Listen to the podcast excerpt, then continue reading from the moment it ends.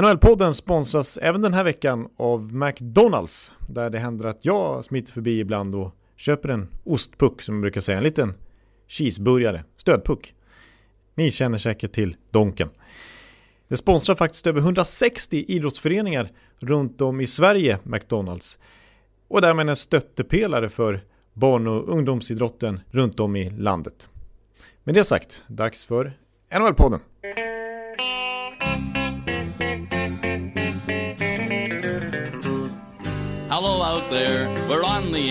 It's hockey night tonight. Tension grows, the whistle blows, and the puck goes down the ice. The goalie jumps and the players bump, and the fans all go insane. Someone roars, Bobby scores at the good old hockey game. Oh, the good old hockey game is the best game you can name. And the best game you can name is the Hallå, hallå, hallå, hallå, hallå, hallå, hallå där, hallå, hallå. Hallå, hallå och välkomna till NHL-podcasten med Jonathan Bambi Ekeliv.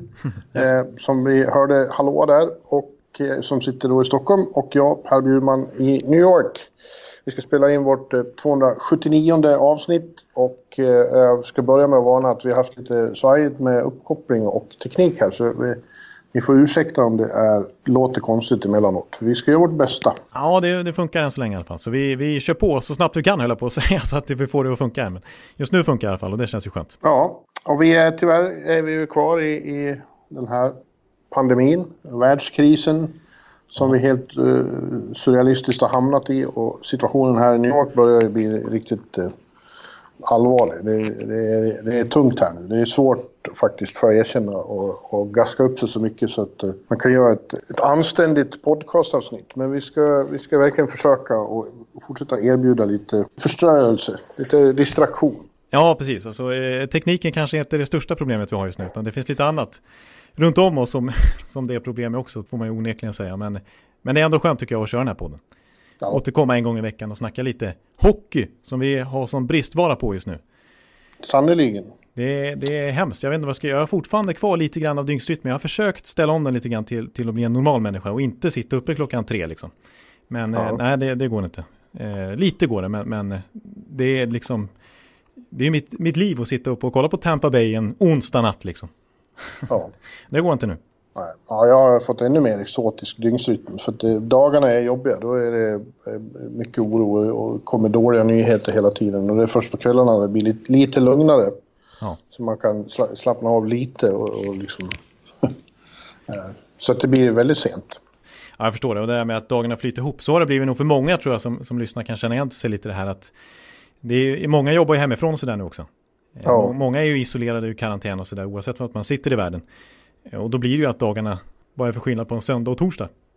För vissa. Nej, precis. precis. Så att eh, lite så är det ju faktiskt. Det är en eh, lite surrealistisk tid det här. Alltså. Ja, verkligen. verkligen. Eh, och ja, jag håller ju på på, på, dag, på vardagarna också. Sätter ihop, jag kör ju en liten serie nu med, med, med alla klubbarnas All-star-lag genom tiderna. Ja, precis. Det har ju varit en trevlig överraskning när man har vaknat på morgonen i alla fall. Att det nästan alltid har legat ett eh, Calgarys All Stars eller eh, Pittsburgh var det här senast tror jag. Ja, ja vi kör vardagarna eh, tänker vi. Kanske inte varje vardag men, men eh, ofta. Ofta, så det är väl, ja precis, exakt. Så det har man ju nästan vant sig vid nu och det är trevligt. Det, de är ju speciella. Det är en sak att göra liksom, Boston som är Original Six-lag och göra, göra Vegas. Ja, Vegas, den, den blir lite tuffare. Columbus, Mm. Det, går- det går. Men det, Precis. sånt sysslar vi med i den här podden också. Det kan vi utlova redan nu. Precis som vi sa förra veckan att eh, vi har kört Ryssland, vi har kört Finland och i slutet av den här podden då ska vi gå in på USAs All Stars genom tiderna. Yes. De bästa amerikanerna som har spelat i NHL. Ja, precis. Inte kanadensare, amerikaner. Ja, det är viktigt. Det är en enorm skillnad. Ja, det är det. Men vi har lite att titta på eh, även i övrigt. Det är ju, det vart ju klart, Eh, nej inget är ju klart om, om säsongen. Eh, NHL-ledningen har ju någon slags eh, eh, fåfäng förhoppning fortfarande om att kunna spela i sommar. Jag, jag skulle bedöma chanserna som oerhört små. Ja, de känns oerhört små, men det vi kan säga som har hänt lite grann sen senast i alla fall, det är att Bill Daley har varit ute och snackat igen och eh, no, det finns en liten vag förhoppning, alltså han utesluter till och med inte, inte att köra igång i typ maj liksom. Nej, Det kommer inte gå. Eh, men Nej, det är klart det inte kommer. Nej, precis. Däremot så säger, har de ju kontaktat klubbarna och sagt att boka upp arenorna i augusti. Vi, det är absolut aktuellt fortfarande. Vi ser på lösningar där. Och NHL tycker ju på något sätt att det är bra att OS blev inställt för att det öppnar ju upp möjligheten att kunna sända slutspelet i NBC, NHL-kanalen liksom. Som annars ja, är OS-kanalen också. Och deras tablå skulle varit späckad med bågskytte och simning och ja, skit och så vidare. Men nu är det jättelucka i tablån och där skulle ju NHL verkligen kunna fylla med ett Stanley Cup-slutspel. Och de ser ju möjligheterna där, Bill Dale och Gary Bettman. Men eh, då är det mycket annat i världen som ska stämma också. Ja, det är det. Eh, vi ska, världen ska finnas kvar, eller på att säga. Men vi ska, vi ska ha en ekonomi och, och det ska inte vara liksom... Ja, det, det känns underligt alltihop. Bara, bara en sån sak som att spelarna inte har lirat hockey sen i mars. Nej, precis. Så de måste ju få en rejäl först. Det är ju lika lång off-season nästan som en normal off-season. Så de behöver ju en training camp för att vara fit liksom och kunna köra igen då. Ja, vilket, vilket det skulle kunna bli världens saggigaste slutspel. de spelar som de gör på försäsongen. Exakt, och sen, sen är det ju så att de ska, liksom, det är jätteviktigt har de påtalet att få till en 82 matcher säsong nästa säsong. Det är trots allt prio nummer ett. För ja. att återfå balansen. Och då vet du efter, efter den här komprimerade slutspelet och på sommaren då ska de få in en draft, de ska få in free agency-period, kanske en buyout-period med tanke på, vi kan komma in på det med lönetaket och sådär. Eh, så här, eh, salary arbitration för restricted free agents. Det är ju jättemycket de ska klämma in på en kort period innan nästa säsong ska börja. Ja. Eh, så det, det låter osannolikt men det finns fortfarande förhoppningar och de sitter och planerar där på NHL-kontoret i närheten av dig. Ja, inte så jävla nära. Det är på andra sidan ön och vi rör oss inte i så mycket. Nej, du går inte förbi där direkt. Det känns, det känns som en, en, ett universum borta. Ja, jag förstår det. Ja, jag förstår det. Ja, och deras, eh, eh deras, eh, det de diskuterar känns lite utopiskt i, i dagsläget. Ja, det lite, gör ju det. Lite svårt att greppa liksom med tanke på så mycket annat som är i vägen. Men eh, det, det är i alla fall förhoppningen. Som du sa, det, draften är uppskjuten. Det kommer inte bli på utsatt datum i slutet av juni. Nej. På plats i Montreal. Jag vet inte, det, jag vet inte hur de... Det kommer väl att bli till slut en online draft? Liksom. Ja, det är mycket troligt om situationen är så här eh, även i sommar, ja. vilket man inte kan utesluta. Eh, det är ju så att NFL, alltså fotbollsligan, eller Football League, ska ju ha sin eh, draft i slutet av april. De har ju ännu mer mm. akut situation där hur de ska lösa det och det tror jag inte helt klart hur den ska utformas. Men allt talar ju för någon slags online draft och det blir väl någon slags prototyp för hur NHL kommer genomföra sin. Ja, precis. Men då, och då sköt de upp, eller mer eller mindre ställde in kan man nog säga att de gjorde med NHL Awards också. Ja. Det blir ingen uh, uh, NHL Awards. Nej, inte som vi känner igen den i alla fall. Vi får se om det blir någon slags, eh, om de ändå får till ett slutspel och, och någon, någon slags awards-utdelning. Sen, men det blir inte det här eventet som jag vant oss vid i Las Vegas med när Piki Subban håller låda och det är artister och så vidare och stort arrangemang. Eh, det blir ingenting alls med. Nej. Eh, men det ska vi rätta till idag. Ja, eh, vi tänkte att då, då tar vi och, och, och klappar ihop den här säsongen och delar ut ja, de individuella priserna. Ja, vi kan nästan kalla det för Biffen Awards. ja, ja, varför ja. inte? Ja, precis. För det... det... är ju inte, det är inte officiellt, men vi, vi, vi kör dem, ja. de stora kategorierna. Exakt. Vi, går, vi, vi går inte in på, eh, vad heter det, Masterton och sånt. Nej, vet inte, Lester B. Ja, King Clancy. King Clancy och sånt där, vilka som har gjort störst samhällsnytta och sånt. Det är vi inte tillräckligt insatta i för att vi ska kunna dela ut det känner vi. Men eh, det blir ju Hart som ni känner till. Vi, vi slänger in Selke den här gången också. Ja, visst. Eh, vi har ju gått igenom varje månad egentligen Awards-racet. Men nu är det vår slutgiltiga vi kommer komma in på. Men vi, vi har något, eh, lite mer grejer vi tänkte ta innan dess. Eh, för du, du mejlade mig en liten Sportsnet-artikel tidigare i veckan. Ja, just det.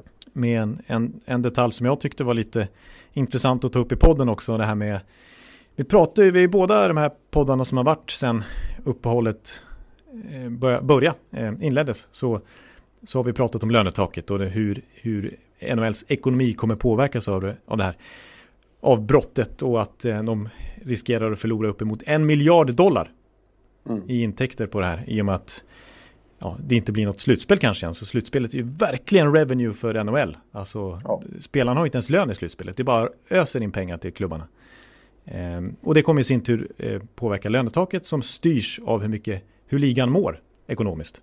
Eh, ja. och då, då som sagt, vi har pratat om att lönetaket förväntades höjas till 84 miljoner dollar från 81 som det är 81,5 som det är nu. Men eh, nu blir det ju tvärtom med tanke på att ligan eh, sjunker ekonomiskt naturligtvis, precis som i princip alla branscher gör. Eh, så att vi får se hur mycket hur lönetaket påverkas om de kommer fram till någon deal så att det inte påverkas så att lönetaket åtminstone stannar på samma eller om det till och med sjunker. Som det gjorde faktiskt där vid lockouten 12-13 när, ja. när det bara blev 48 matcher. Så att, och då, vad gjorde man då? Jo, då införde man en sån en compliance buyout Ja. Ehm, så att man kunde köpa ut eh, två spelare utan att det syntes i ens eh, lönetakssiffror. Vilket ju var en stor fördel. Spelarna får två tredjedelar av återstoden på sitt kontrakt. Men eh, klubben slipper helt och hållet den lönen från lönetaket. Ja, det kommer ju att krävas sådana saker. För det, det kommer ju att vara sånt kaos när det här ska sys ihop igen. Ja, för framtiden. Precis, det är många klubbar som ligger och snuddar vid, slickar vid lönetaket just nu och som har förväntat sig en ökning. Och liksom, liksom- förlåt, vad gör ja, de? Förlåt, var, jag kände att det var fel ordval. Eh, ja, nej, de ligger och, och snuddar ja, är, vid lönetaket, sa jag. Det är roligt att man får skratta någon gång också. Ja, ja det, var, det var dumt. Eh, eh, nu kommer jag av mig helt. Okej. Okay, eh, ja, ja, Slicka lönetaket, det ska man låta bli. Ja, det ska man, det ska man inte göra. Eh, jag sa just att klubban gör det, men Ja, men eh, i alla fall, vi får se då hur det här artar sig. Det finns ganska mycket att säga om det här, men det man en spelare jag fastnar för direkt och som togs upp i Sportsnet-artikeln som mycket väl kan bli utköpt då för att ja, Rangers i det fallet ska lyckas komma under lönetaket, det är faktiskt eh, Henke Lundqvist. Ja, det har det faktiskt varit viss, eh, viss diskussion och surr om redan innan det här hände eftersom det var den här situationen med tre målvakter och både både Storken och, och eh, Bulgaren, vad heter han? Eh, Georgiev. Georgiev. Mm. Uh, han sett ut som det starkaste paret där. Men, men, nu, nu, nu blir det ju mer akut. Ja, precis. För jag har ju till och med förutspått att det här skulle kunna hända. Men det var innan vi ens kände till nästan coronaviruset. Ja. Eh, och nu, när det, världen ser ut som den gör nu och det kan alltså lönetaket kan sänkas så ser jag det som det troligaste alternativet för Henke Lundqvist fortsatta karriär faktiskt. I dagsläget om jag skulle gissa att, han blir, att det blir en så kallad compliance buyout för han. Ja.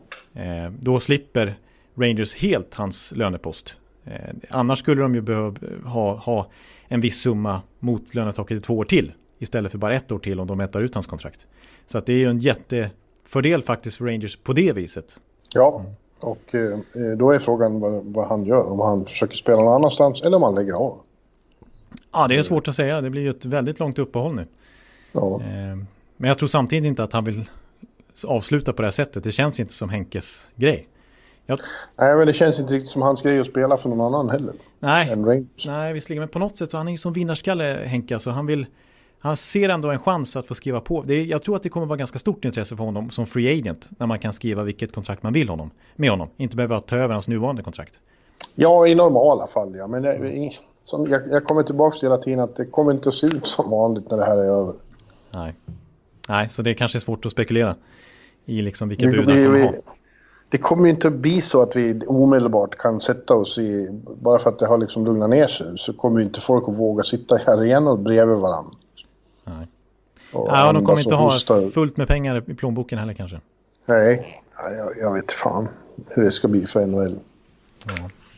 Ja, men senast vi såg som sagt då 12-13, då var det ganska stora namn ändå som blev utköpta. Så det är, ju, det är ju absolut inte omöjligt att det fortsätter med den trenden nu.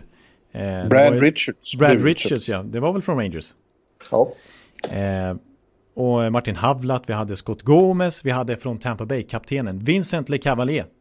Ja, just det. Tur, för annars hade han faktiskt haft ett år till på sitt, eller han hade, det här hade varit hans sista säsong i Tampa. Ja. Om de inte hade köpt ut honom då. Och visst, han var fortfarande bra då, men man visste att det här kommer bli tungt på sikt. Och så här i efterhand så var det väldigt bra att man, man köpte ut honom. Daniel, eh, Daniel Brier, Brieosten. Ja, exakt. Kabele. Kabele också. Brysgalov, ja. ja. Så det är ganska stora namn. Fina gamla namn. Men på den här listan som vi tittade på då, det, där finns ju också som Sportsnet föreslår. Mm. Louis Eriksson är också med där. Eh, ja.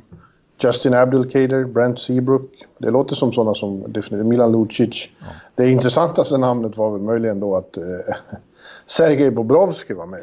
Ja, det var, det var ju verkligen vilket fiasko för Florida. Men det är ju nästan så att de skulle kunna överväga det. Nu har de ju inte riktigt pengar kanske att betala så mycket till en Jag skulle spelare... betala de sex återstående åren på en eh, 11 million a year eh, kontrakt. Det Ja, blir lite saftigt. Ja, precis. 10 miljoner om året. Han är näst bäst betald efter Care Price. Och jag föreslår det alltså. För Montreals del, som till skillnad från grejen med, med Florida, att de har ju de har ju så lite pengar så att, och jag menar, hur de, de kommer ju slå, deras ekonomi kommer slå stenhårt av det här avbrottet. Och det, redan innan vid deadline så pratades det om att de måste skära sin lönebudget med 10 miljoner dollar nästa säsong. Så att, att de ska ha råd att köpa ut rent ekonomiskt, eh, Sergej Bobrovsky har, har jag svårt att se. Men, men fakt, jag, jag kommer att tänka på det här nu också. Carey Price, han har han fem eller sex år till på sitt kontrakt. 10,5 miljoner dollar. Visst, han är fortfarande en elitmålvakt i ligan, men inte liksom riktigt, riktigt sådär bra som han var för några år sedan. Han kunde bära Montreal till slutspel. Och han, liksom, han är 32 bast nu. Alltså Montreal som har råd att köpa ut honom rent ekonomiskt. Det är nästan glasspengar för dem höll jag på att säga. Eh, då, de skulle ju bli av med ett otroligt tungt kontrakt. Och jag tror att de rent slagkraftmässigt inte skulle förlora så mycket på det på sikt med tanke på Carey Price höga ålder. Nej. Jag tror det skulle vara en lättnad för dem. Men det skulle vara on- en otrolig prestigeförlust för Bergevin. Och liksom mot fansen en sån publikfavorit på något sätt också. Eh, Men jag tror att det skulle vara smart. Om läget öppnar sig. Ja. Som de konstaterar här, det är inget bra för laget att målvakten tar upp så stor del av, av, av, lönekakan.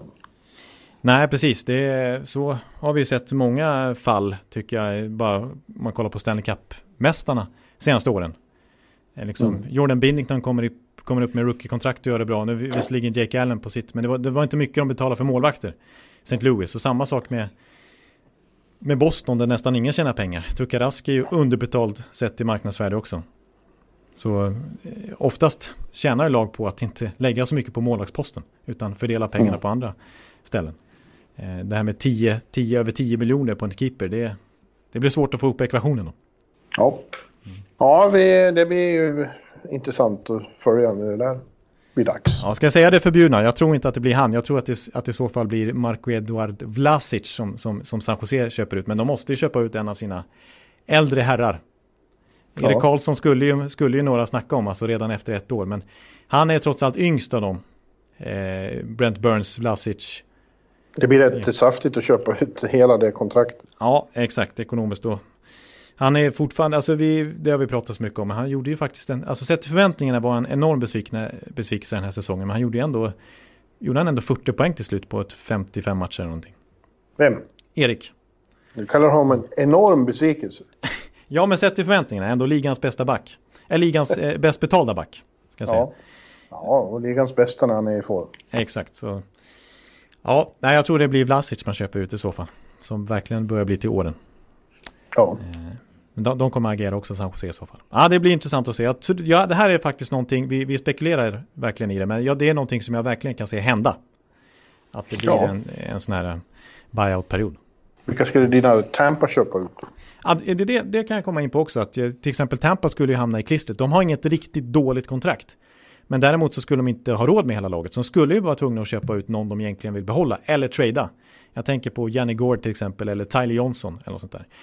Och då, Ja. kom jag, eh, då tänkte jag ett steg till och tänkte att har, har löneutrymme någonsin varit så mycket värt som det kan vara när nästa säsong börjar, alltså när free agent-perioden inför nästa säsong. Alltså till exempel Detroit som har massa löneutrymme, eller New Jersey som har mycket löneutrymme. Eh, För att alternativet för, för Tampa, eh, alltså om de inte kan trada Tyler Johnson eller, eller Jenny Gård, det är ju att köpa ut dem helt enkelt. Eh, Så att Mm. de har, har ingen bra position i en förhandling med, med en motståndarklubb. Så att Detroit skulle bara säga, okej men tar ni inte vårt bud, då får ni väl köpa ut den istället. Och då säger Tampa, ah, ah, okej vi tar väl ett andra val för Tyler Johnson. Liksom. Så att Detroit Ja. kan ju verkligen utnyttja det här. Och New Jersey och andra klubbar som har löneutrymme. Jag tror det, det, det, är, den, det är det som har mest värde i NHL numera. Löneutrymme och det kommer vara extra tydligt eh, nu. Det kommer att fucka upp det ordentligt för topplagen där. Ja.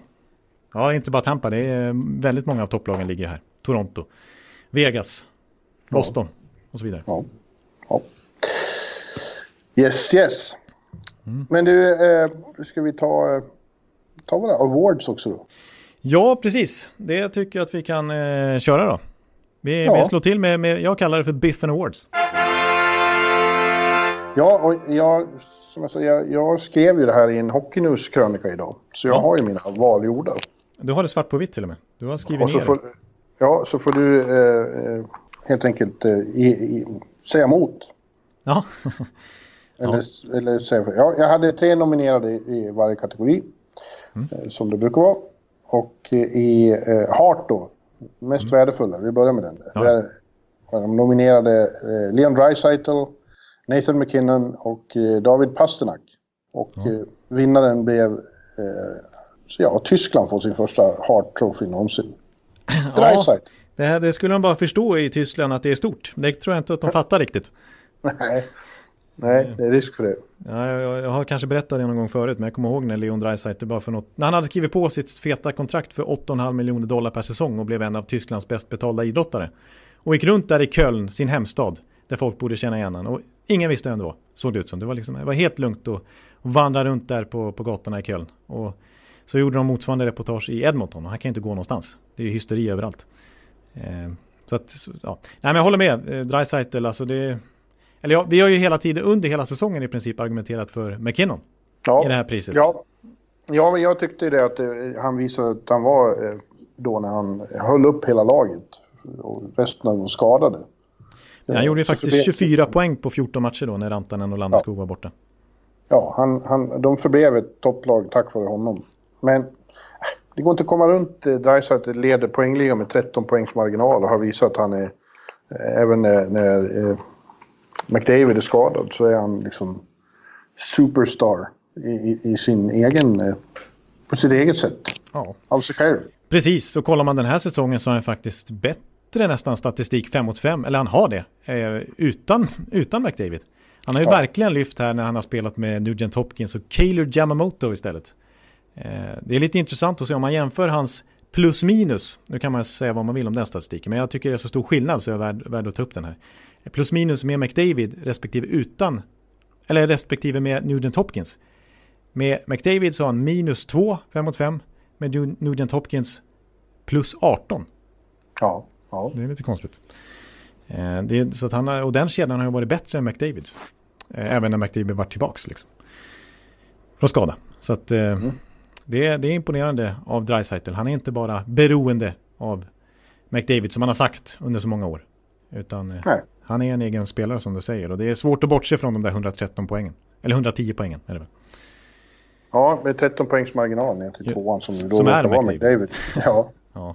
Vet du hur många poäng eh, Mac- McKinnon har till sin närmsta lagkamrat i poängligan? Nej. 43. Ja, wow. ja, det säger en del. Men då har de ju som sagt varit skadade också. Ja, ja, nästan allihop. exakt. Precis, Rantanen var ju uppe på 87 poäng i fjol när han var mer eller mindre skadefri. Ja.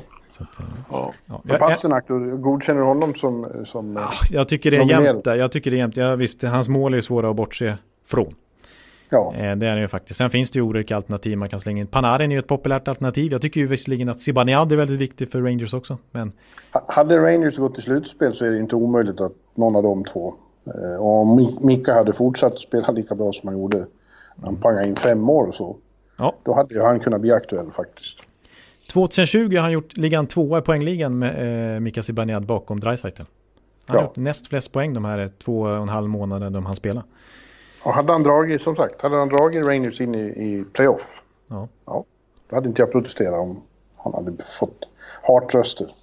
Nej, precis. Nej, jag håller med dig. Eh, En spelare som aldrig nämns nästan eh, i det här priset i år, men som gör sin, har sitt näst bästa poängsnitt i karriären faktiskt. Eh, Och det bästa poängsnittet sett i speltid i år, alltså bättre än Dreisaitl till och med. Eh, Det är faktiskt Jevgenij Malkin. Ja, Han missar ju mycket under hösten. Eh, Så det är därför han inte syns högt upp i poängligan. Men hans, vad ligger han på? 74 poäng på 50-talet matchen och sånt där. Det är faktiskt riktigt bra. Och eh, som sagt näst bäst i karriären om det skulle varit en 82 matchers säsong eh, för hans del. Eh, och, och Crosby var ju borta i två månader. Då var det Malkin som bar Pittsburgh till att hota Washington om första platsen länge där i divisionen. Så att eh, Malkin, Malkin MVP Messi och det tycker jag nästan man, man är värd, han är värd att nämna som. ja. Ja, jag har inga invändningar mot det. Jag, jag ska säga det att jag la till en, en, en svensk vinnare i alla kategorier här bara för att ge... Ja, kul. Ja. Och då har jag valt, eh, då var det två jag valde mellan i Hart. Och jag valde inte Mika Zibanejad utan jag valde Jakob Markström. Ja, fast han är ju aktuell i en annan kategori. Ja, det är han, det är han visserligen som han vinner. Han vinner två kategorier hos mig. Men ja, man, man, det är, man skulle mycket väl kunna argumentera för Mika Zibanejad. Han kanske är de flestas vinnare. Men just Markström har varit så otroligt viktig för Vancouver. Ja, ja. De, Vancouver Media själva utlyser honom till solklar MVP i deras klubb, före Elias Pettersson till exempel. Ja, jag, jag tycker det är, ett, det är bra argument, men jag, men jag skulle säga Mika, definitivt. Ja, precis. Ja, nej, jag, jag vill bara komma in på det här. Alltså, dels dels när, när säsongen tog slut så låg ju faktiskt eh, Vancouver utanför slutspel. De har ju lett divisionen mycket. Så det märks att Markström varit borta menar jag då. För ja. Sista månaden var det ju Thatcher Demko som fick stå i kassan istället. Eh, och ja. sen tycker jag med mina avancerade siffror så var jag bara skjuta in det på Markström att deras, med deras expected goals liksom för och emot så borde de ha en målskillnad på minus 22 den här säsongen. Men de har en målskillnad på plus 10. Mm. Det säger ganska mycket om målvaktsspelet.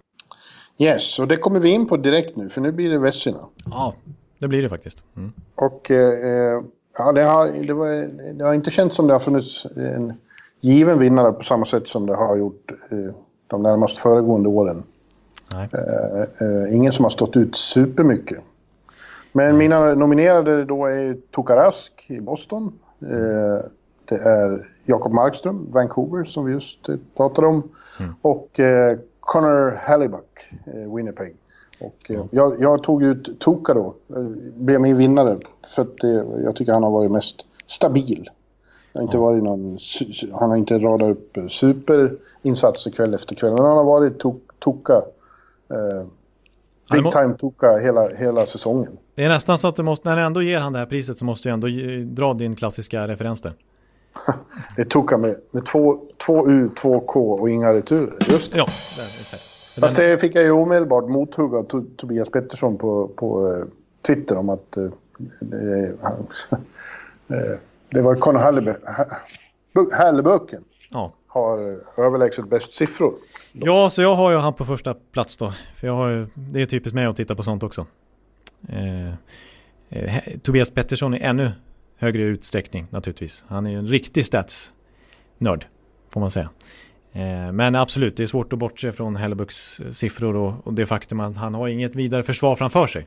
Så han har verkligen burit Jets till en wildcard-plats som de låg på här när avbrottet kom. Eh, det är liksom, i, de, I de traditionella kategorierna så ligger han ganska bra till, ändå över 92 i räddningsprocent till exempel. Spelar ju fruktansvärt mycket, har ju stått flest matcher den här säsongen. Men bara en sån sak som till exempel ja, jag brukar ju prata om high danger chances, det känner du till? Mm. Skott från slottet är väl det kan man jo, det känner, översätta det, det till. till. Ja. Det känner du till, så Ja, farbror är inte helt senil. nej, nej, nej, precis. Men jag, jag kommer in på det typ varannan podd. Men, ja. eh, men eh, han har 58 fler skott emot sig från slottet än någon annan målakt den här säsongen. Så han, mm. hans arbetsbörda har varit enorm.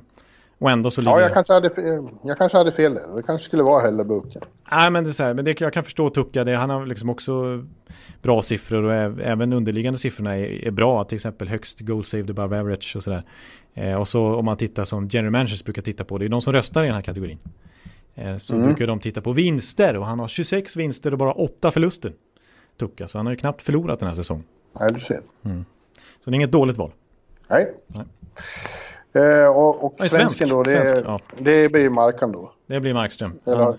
eller har du dragit till med något annat? Äh, han är utmanad konst... av Lener, men det vore konstigt om, om, jag, om jag hade Markström som MVP och Lener som bästa keeper. Men, eh, ja, ja. men eh, nej, det blir Markström. Ja, fast Lener har varit bra också. Lener är ju en stjärna nu för tiden. Han är en stjärna. Mm. Och det hade varit jävligt intressant att se hur långt Vegas hade gått med det laget. Jag tror att de började se ut som en contender. Då. Ja, verkligen. Verkligen alltså. De var ju i superform när avbrottet kom. Som ja. de varvat upp och gått upp i första, ganska klar första position i, i Pacific där. Ja. Mm. ja apropå Markström och Lene, det tror jag nämnde i någon podd här tidigare, men de kan nog vara lite förlorare som free agents i sommar med tanke på att lönetaket går ner då. Det blir svårare att skriva stora kontrakt som de hade förväntat sig i sommar tror jag. När eh, marknaden är så instabil. Ja. Mm. Ja. Eh, Nästa stora är ju då Norris Trophy. Ja. Där mina nominerade var eh, John Carlson, Washington, Victor Hedman, Tampa och Roman Josie, Nashville Predators. Och eh, jag ger ändå till Karlsson. Han kom ju av sig lite kanske sista månaden. Eh, mm. Var inte riktigt, eh, producerade inte på riktigt samma sätt som under hösten och tidiga vintern. Men då var han ju å andra sidan på Paul Coffey-nivåer. Ja, han skulle ju bara spränga 100-poängsvallen med det tempot han höll i flera månader i rad. Ja. Eh, han var fruktansvärt bra då. Eh, men eh, ja, som du säger så, så kom han av sig. Hela Washington kom ju faktiskt av sig 2020. Ja. Ett, ett, ett mediokert lag.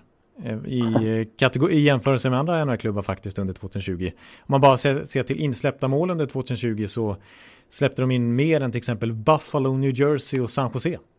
Mm. Ja, men ändå. Mm. Ja, precis. Det, det, det är svårt Karlsson att... går inte att bortse ifrån. Och, eh, ja, det var ju något konstigt där när de började, när, när Ovi skulle jaga 700 målet. Det var ju... Eh, det var en distraktion för laget som inte var bra. Nej, då kom de av sig helt i sitt jätteflow som de hade fram till dess. När det, liksom, mm. när det var fest. Liksom. Eh, men sen, alltså jag, jag är benägen att sätta Roman Josie förbi här. Jag har sagt Carlson hela säsongen, men jag är nästan så att jag tycker alltså Josie mer komplett.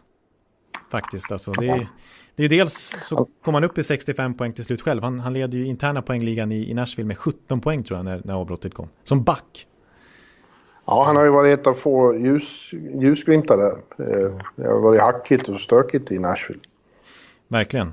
Och jag måste bara säga det, alltså det här med hur han driver spelet, alltså som verkligen är hans grej. Att, att ta, ta, ta saken i egna händer. Alltså, om man tänker på en spelare som tar pucken från egen zon och bara kör genom mittzon och med kontroll kommer in med pucken i offensiv zon. Då tänker man ju på Conor McDavid. Det är ju hans grej. Det är ju hans USP nästan, höll jag på att säga. McDavid, att bara flyger genom mittzonen.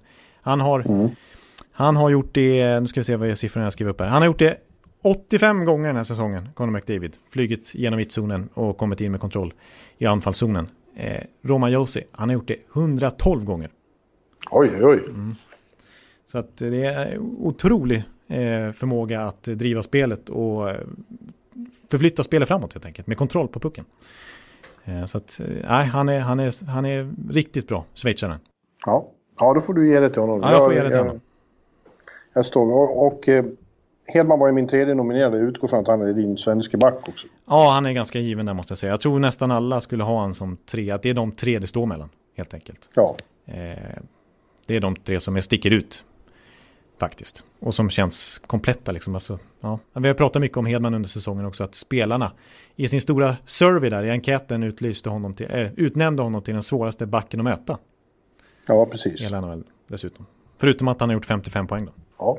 ja, han är imponerande i bägge ändar av isen, Viktor. Ja.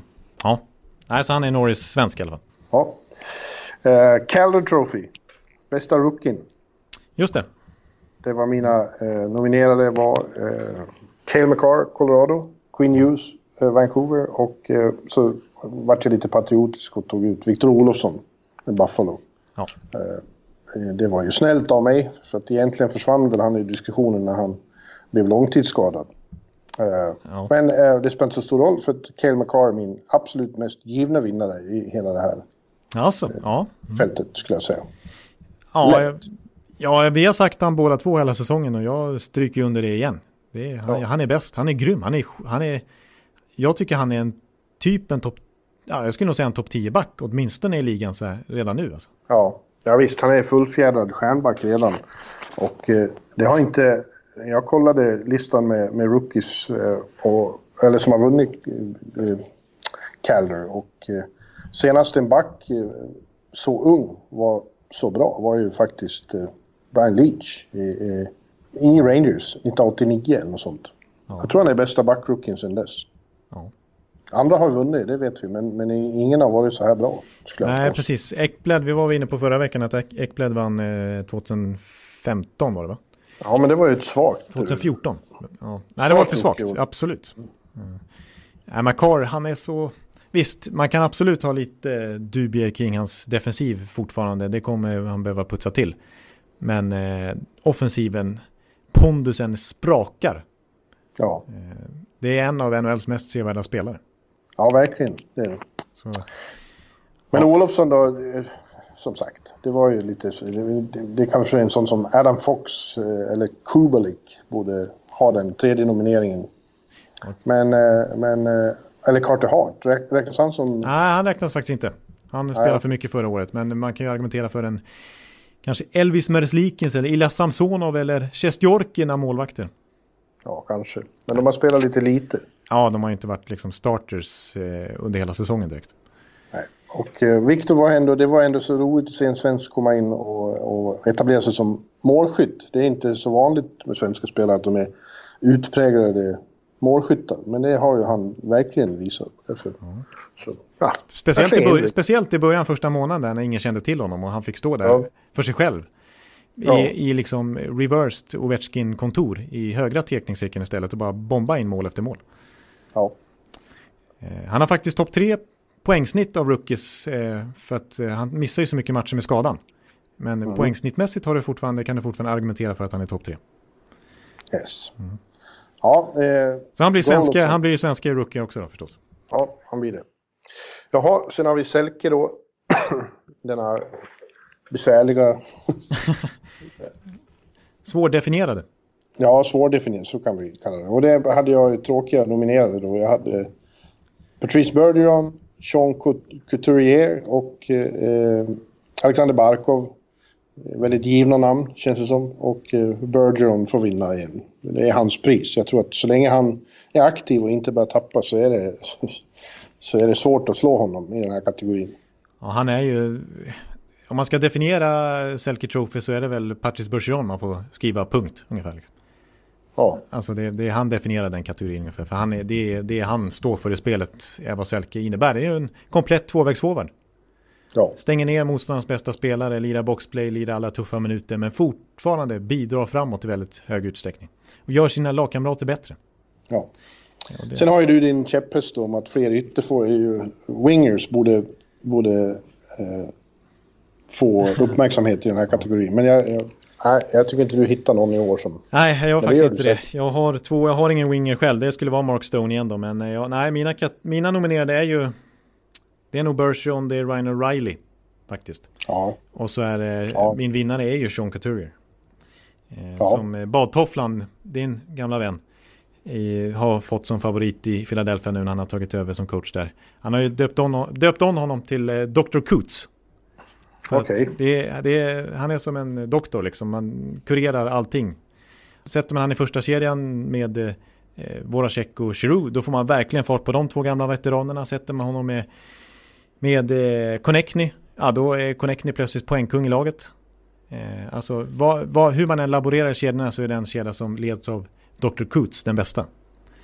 okej. Eh, och han, han, är, han, är det, han har ju faktiskt gjort upp mot 60 poäng den här säsongen. Han har, det här brukar ju vara viktigt faktiskt det, traditionellt sett i den här omröstningen. Tekningsprocent. Han har bäst tekningsprocent i hela ligan. Eh, och kollar man så här, riktigt avancerad statistik om man, om man eh, jämför med motståndarna han möter. Så kan man definiera liksom vilka som är elitmotståndare och gruppera liksom elitmotståndare, liksom mediokra motståndare typ. Eller mediokra, men är liksom som är under elit, absolut elitnivå i alla fall. Och han får nästan alltid möta motståndarens bästa spelare. Hans målskillnad i 5 mot 5 mot, elitmotstånd, mot elitsmotståndare är 19-6. Nu pratar du så här fort igen Jonathan. Ja, nu blir det, men det, Nu- det, det är när jag blir uppeldad. När jag blir uppeldad, ja, Ja. precis. Exakt. Ja, Det kan jag tydligen fortfarande bli. Ja det är väldigt uppenbart. Ja, eh, Lady, jag har någon svensk då förresten? Ja, precis. Jag hade lite alternativ. Alltså, det är väl ingen super, super solklar. Men jag har William Karlsson, jag har Elias Lindholm och Backlund i Calgary. Jag ville faktiskt lyfta fram Joel Eriksson Ek som får ett ganska tungt defensivt ansvar i, i Minnesota. Men den som vinner den här kategorin är Mika.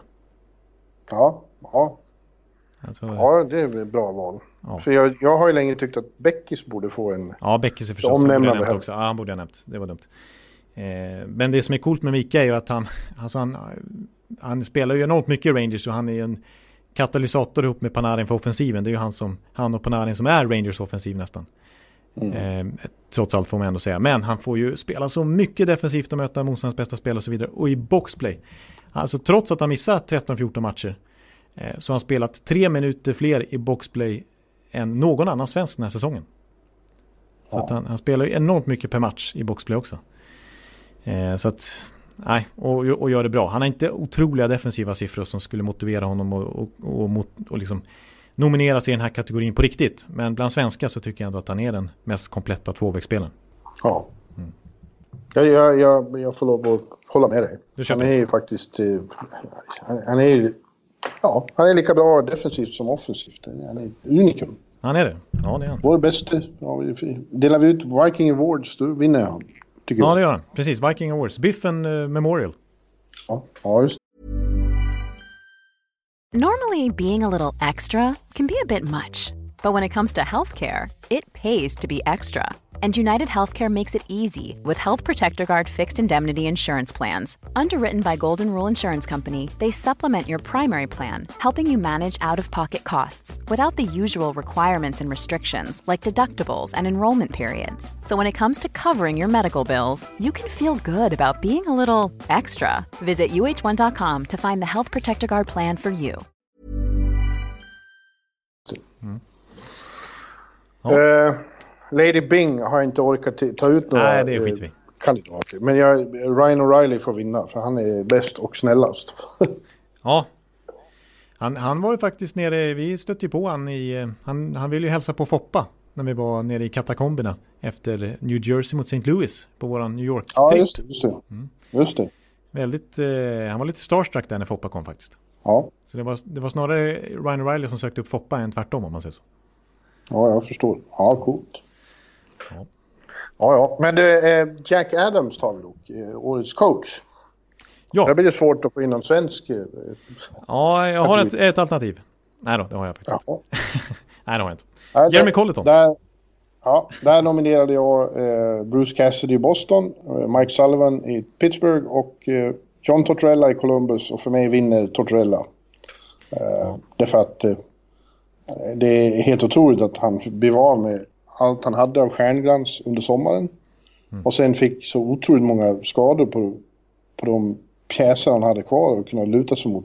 Och de ändå är med i playoff-jakten. Jag tycker att han gör ett enastående jobb med väldigt eh, begränsade medel. Ja, det är en framgångssaga den här säsongen i Columbus får man säga sett till förväntningarna. Orkestrerad av en skicklig coach. Ja. För det, det är verkligen hans verk det här. Att, ja. de, att de är så bra med i matchen som de var innan uppbrottet. Eh, så att jag förstår det och han ska kanske vinna den här kategorin. Men jag har ju min... Du har argumenterat mycket för Tortorella den här säsongen och jag argumenterar mest för, skulle jag säga, Bruce Cassidy. Ja, han var ju nominerad. Ja, ja. Det är ju en väldigt bra coach, både hockeymässigt och får eh, det där laget eh, fungera bra ihop. Ja. Absolut. Han är bra på att skapa, skapa rätt sorts förutsättningar för spelarna att prestera. Ja, precis. Eh, och jag var tvungen att ta fram lite siffror innan podden här bara för att jag ville se hur stor, liksom hur bra Boston har varit sen han tog över. För nu, nu 2017 var det 7 februari hittade jag, så att jag har jämfört från det datumet. Eh, alltså nu, nu, Jack Adams ska ju bara baseras på den här säsongen. Mm. Det är ju inte dåligt för hans case visserligen, för att de leder ju ligan med 6 poäng just nu om ligan skulle komma igång igen.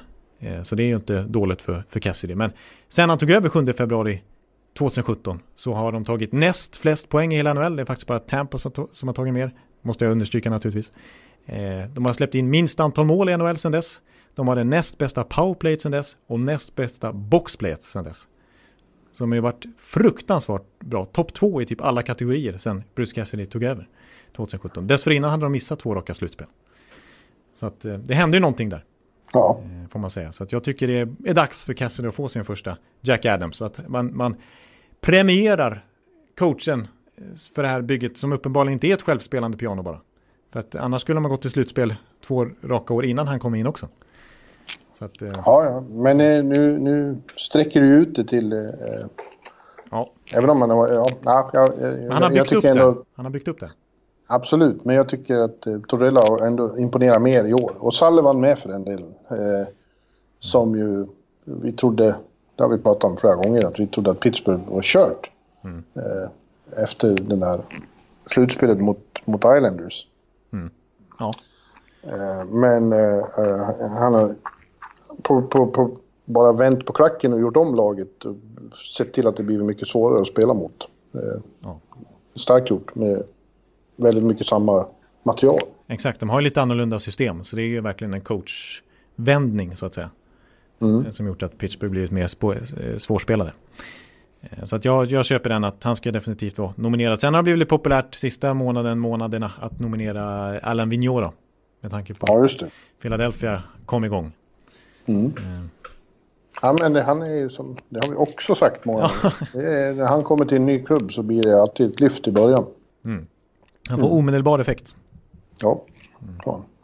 Ja, men jag säger tårtan, du säger Bruce. Ja, vi får vara oense helt enkelt. Men det är ju Biffen Awards så det, det jag Ja. köper. Du, du får bestämma. General Manager of the Year. Ja, vilka hade jag där nu? Eh, Ja, jag, jag, vi hade hade- samma vinnare i alla fall. Joe Sakic i Colorado. Men jag hade väl också Sweeney i Boston och... Eh, ja, det nu mer var. Ja, ja det finns väl. Det här är lite svårare tycker jag. Det är, det är liksom en... eh, Alltså typ till exempel Chuck Fletcher i Philadelphia. Alltså det är ändå på kort sikt bra moves med Hayes och med Niskanen och sådär. Eh, tycker jag. Och att ta in Allen Vigneault som coach. Jag tog in Jeff Gorton tror jag. Ja. Han har ändå gjort ett bra jobb med det här Rangers nu. Ja, just Ja, det. man säga.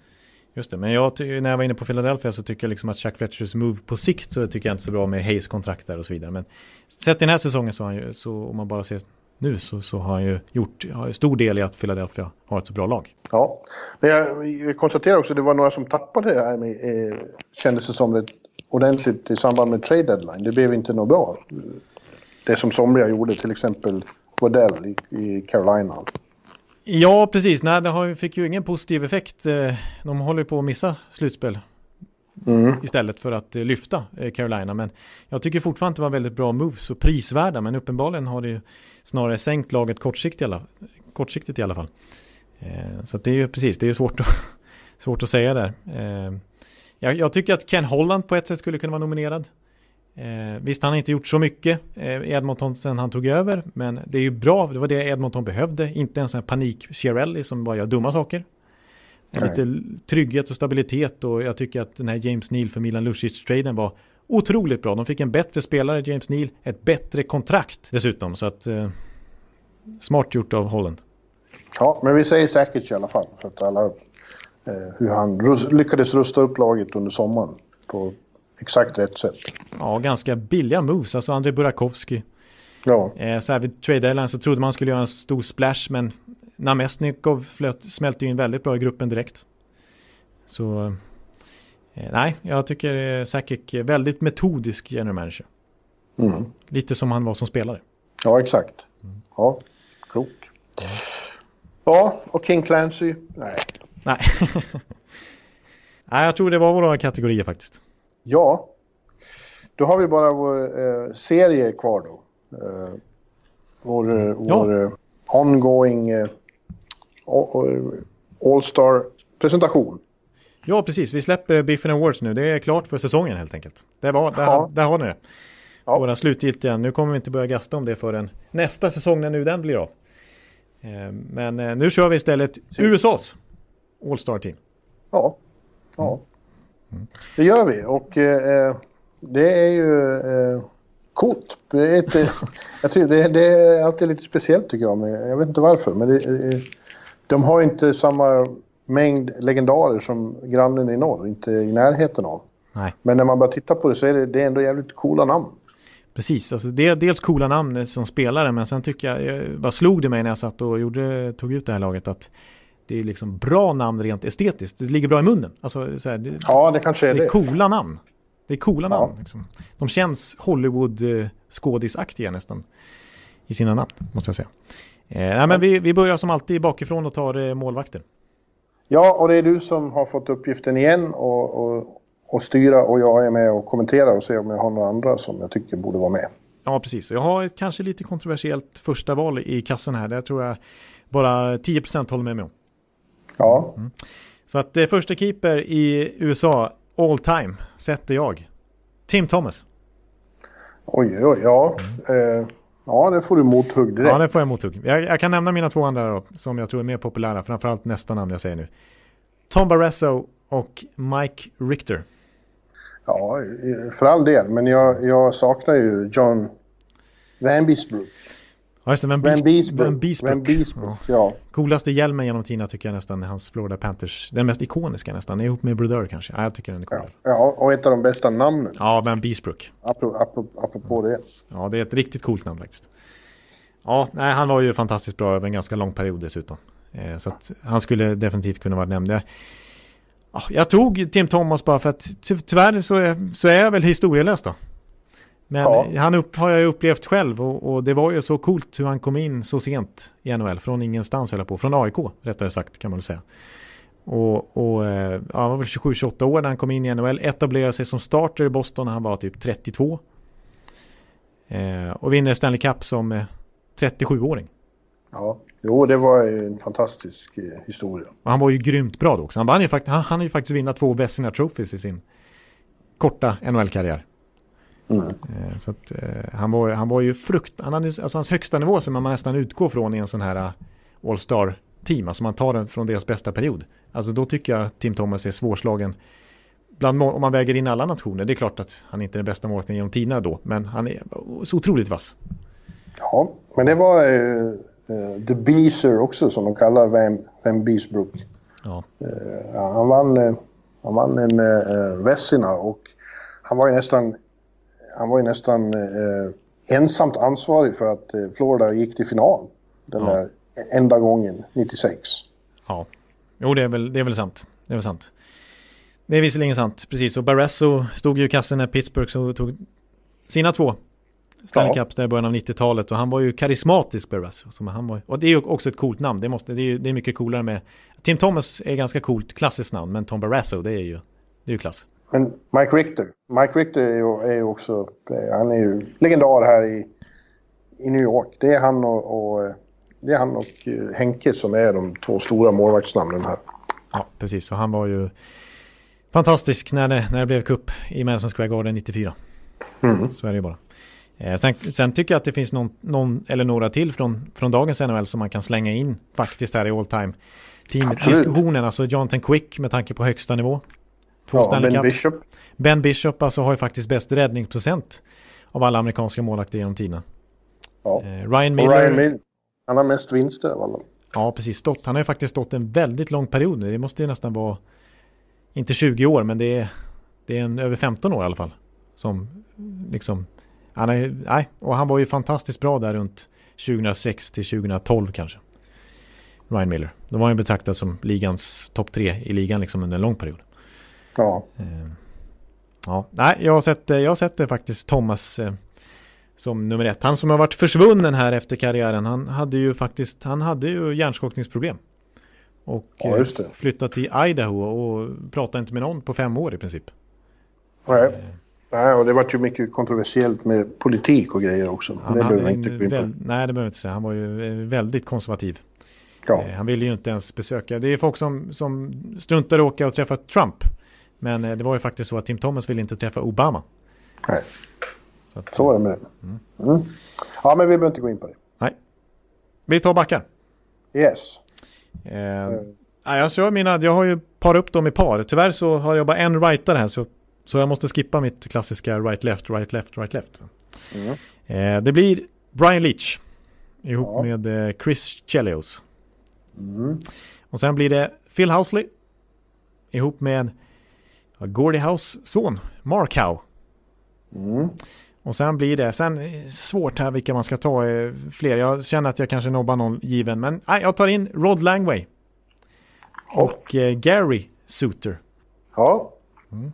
Ja, det var nästan som jag hade. Jag hade Housley och Leach i första backpar. Ja, ja. Eh, Chelios och sen slängde jag faktiskt in Karlsson. Ja, ja, mm. Jag tycker han är så. Och, och sen Suter och Suter. Ja Både Gary Suter och Ryan Suter. Ja, okej, precis. Eh, farbror Suter som Gary är till Ryan. Ja. Mm. Det är bra, bra, eh, vad heter det? Eh, Bra gener. Ja, det är det. Pappa Bob Suter, vet du vad han var med i för lag? Nej. Han var med i Miracle on Ice-laget.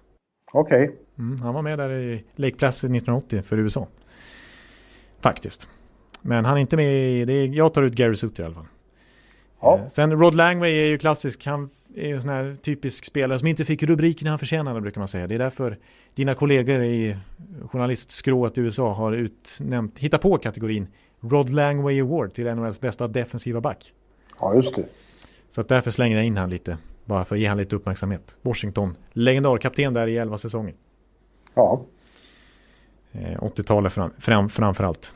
Ja, sen, kan, sen kan man väl nämna någon som Brian Rafalski, man kan väl nämna Matthew Schneider kanske med tanke på hur otroligt länge han spelade. Mm. Ehm, ja, men annars är det den bästa backen är väl, är väl ändå Brian Leach. Ja, Housley tycker jag inte Ja. vi ska glömma. Nej. Housley som var en... Eh, han var ju långt före sin tid. Ja. Han skulle inte kunna se ut som han gjorde och spela som han gjorde på den tiden. Men idag hade han ju varit en av de absolut största. Var ju det redan då. Ja, och jag måste få nämna den anekdoten igen bara för att jag blev så imponerad. Kommer du ihåg när vi satt i Nashville 2015? På Ja. Morning Skate och Phil Housley klev in i, i första PP där och bara vikarierade lite som point. Ja, Han var ju bäst. Oh, jag de, de skulle ju struntat i att köra med P.K. Subban och kört eh, Housley istället. jag minns Jonathan. Ja, det, det var ju faktiskt inte P.K. Subban, det var ju eh, Shea Webber de skulle struntat i. För det minns jag ju, Shea Webber var ju kvar då. Det var då jag klev på klubbloggan och han stirrade ut mig. Så det, var, det var Shea Webber de skulle struntat i första PP då. Och Ja. slängt in Phil Housley istället. Ja. Nej men, eh, och Chelios får vi bara nämna, så sluta som 48-åring. i NHL. Ja, Togs ut Ja. i OS i Turin 2006 som 44-åring för ja. USAs landslag. Så att han ja höll han, i. var, han var unik. Han var backarnas Jagr. Ja, precis. Otroligt bra tränad. Ja.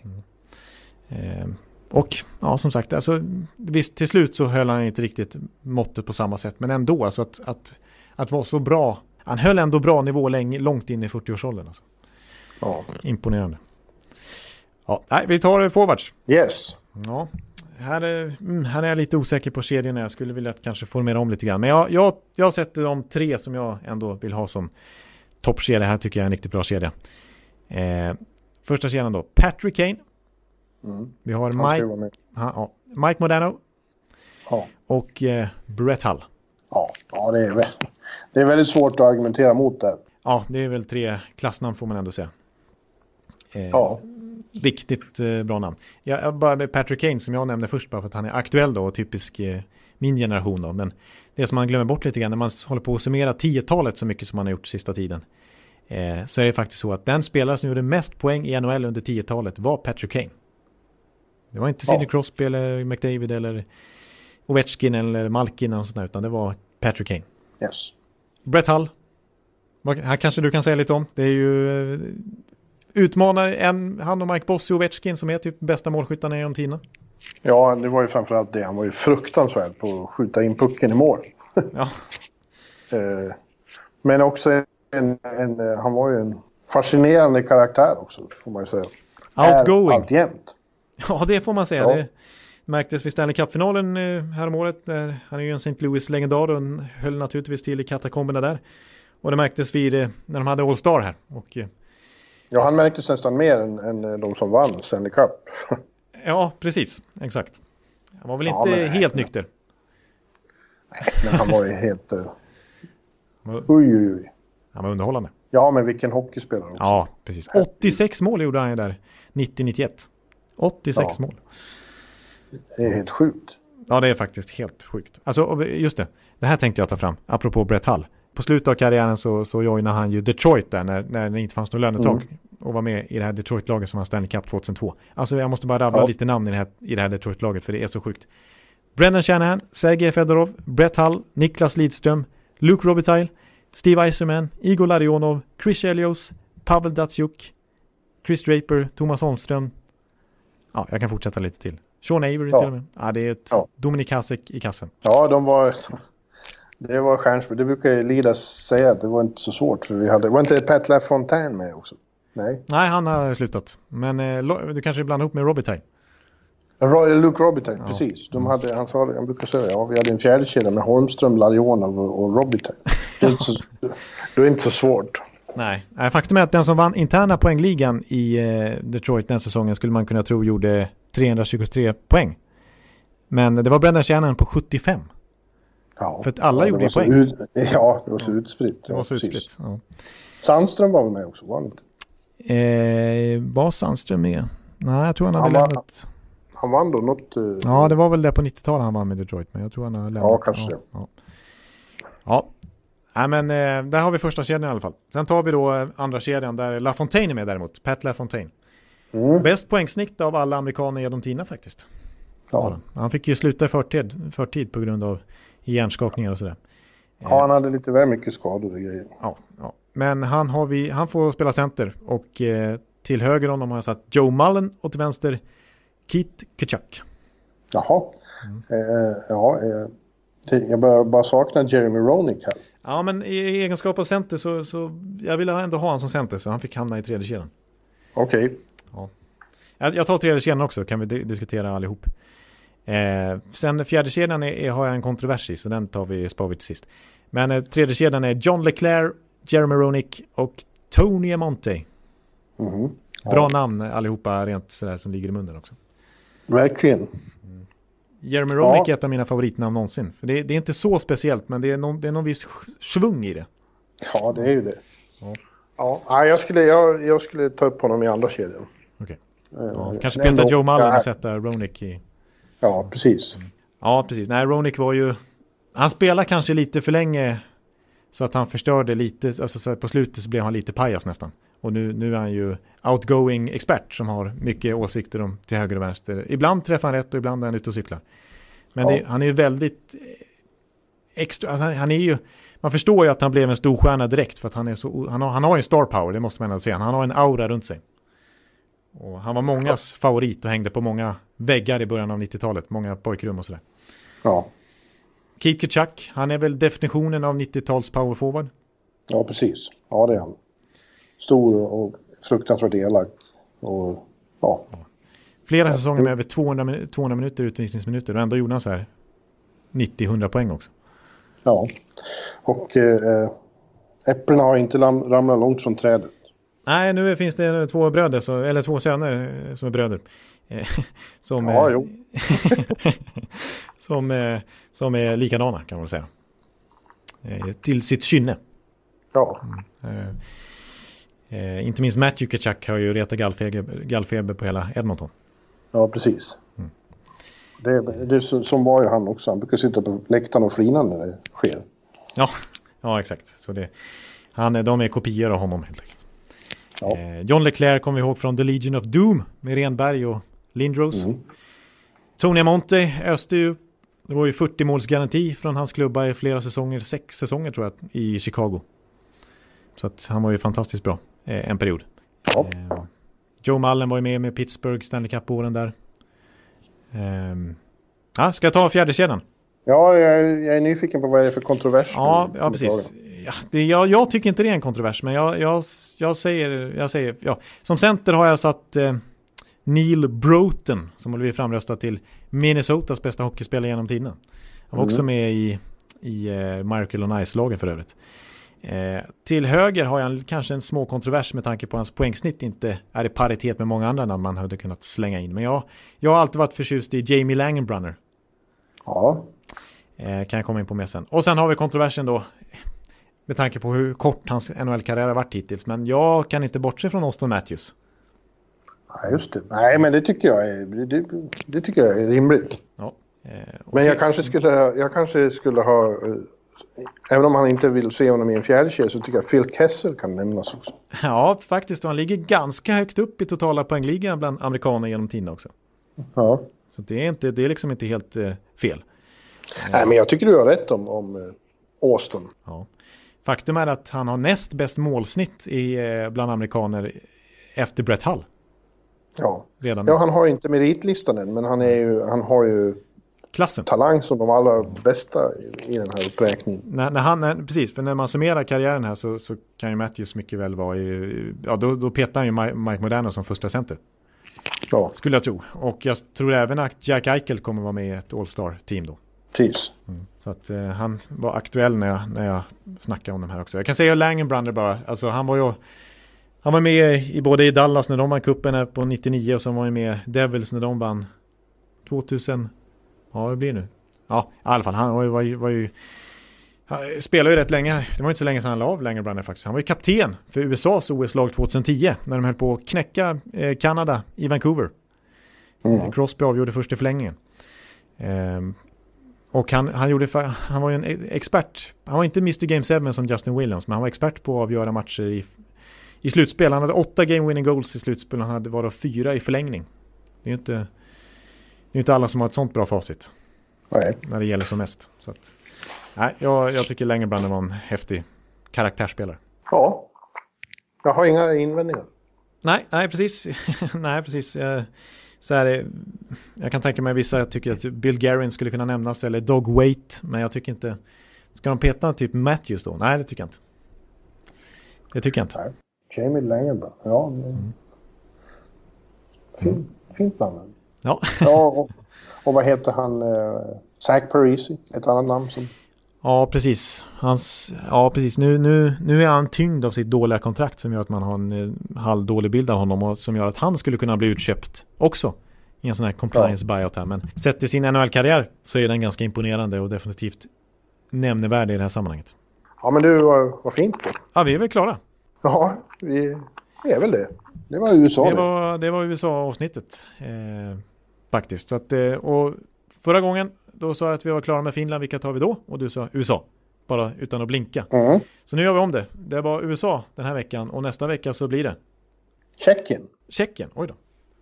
Ja. Tillbaks till Europa. Yes. Ja. Okej, okay, ja, Tjeckien. Sen har, vi de, sen har vi två, eller tre, vi har två tunga kvar sen då. Ja. I Kanada, Sverige och sen resten. Just det, vi ska få ihop ett eh, Team Europe, Team World. Ja, ja. Ja, precis. Vi har fått eh, klagomål här från eh, olika håll om att vi inte har något norskt lag. Ja, precis. Bland annat från ja, en person som står mig nära. Ja. Men det kommer kanske med någon norrman då i, i Team World. Det dök ju faktiskt upp när jag hade en chatt här om någon. Så var det just den norskan som dök upp. Ja, just det. Och frågade flera saker. Vilket, vilket smeknamn jag tyckte bäst om på dig och, och när vi ska göra ett norskt lag. ja. ja, det blir ju inte så mycket mer. Men eh, Mats Zuccarello är i alla fall högaktuell kan jag säga. För att komma ja, med i podden till slut. Han och Espen. Han och Espen, ja. Han har, ja. ja. Ja, men du, eh, då säger vi tack för den här veckan och eh, ja, det är bara att grotta ner sig och hoppas att det blir något bättring. Eh, men det lär ju bli värre innan det blir bättre, tyvärr. Ja, det finns risk för det, men podden kör du oförtrutet på i alla fall. Ja, och vi hoppas på mirakel. Ja, det gör vi faktiskt. Det får bli mm. avslutningsord. Det tyckte jag var fint. Yes. Hej då! Hej, hej! Hallå, hallå, hallå! Hallå, hallå, hallå! Alex Chiazot, Joe Luis Arena och Esposito. Esposito. Uttalsproblem, men vi tjötar ändå. Och alla kan vara lugna, inspelningsknappen är på. Bjuder Hanna Kohl, han är grym i sin roll. Från korrespondenten har han fullständig kontroll på det som händer och sker. Det blir ju allt fler som rattar in hans blogg. Och lyssna på hans podd. One, two, time, speed, so Hallå, hallå, hallå! One, two, time, speed, so Hallå, hallå, hallå! Ekeliv, som är ung och har driv. Verkar stor och stark och känns allmänt massiv. Han hejar på Tampa och älskar Hedman. Sjunger som Sinatra. Ja, och det ser man. Nu är det dags för refräng. Dags för magi, Victor Norén. Du är ett geni. Så stand up at home and remove your hats. Höj volym, för nu är det plats. One, two, time, speed, so Hallå, hallå, hallå. One, two, time, speed, so Hallå, hallå, hallå. One, two, time, speed, so Hallå, hallå, hallå. One, two, time, speed, so Hallå, hallå, hallå. Det är otroligt länge sedan båda samtidigt var så här bra. Hallå, hallå, hallå. Det är otroligt länge sedan båda samtidigt var så här bra.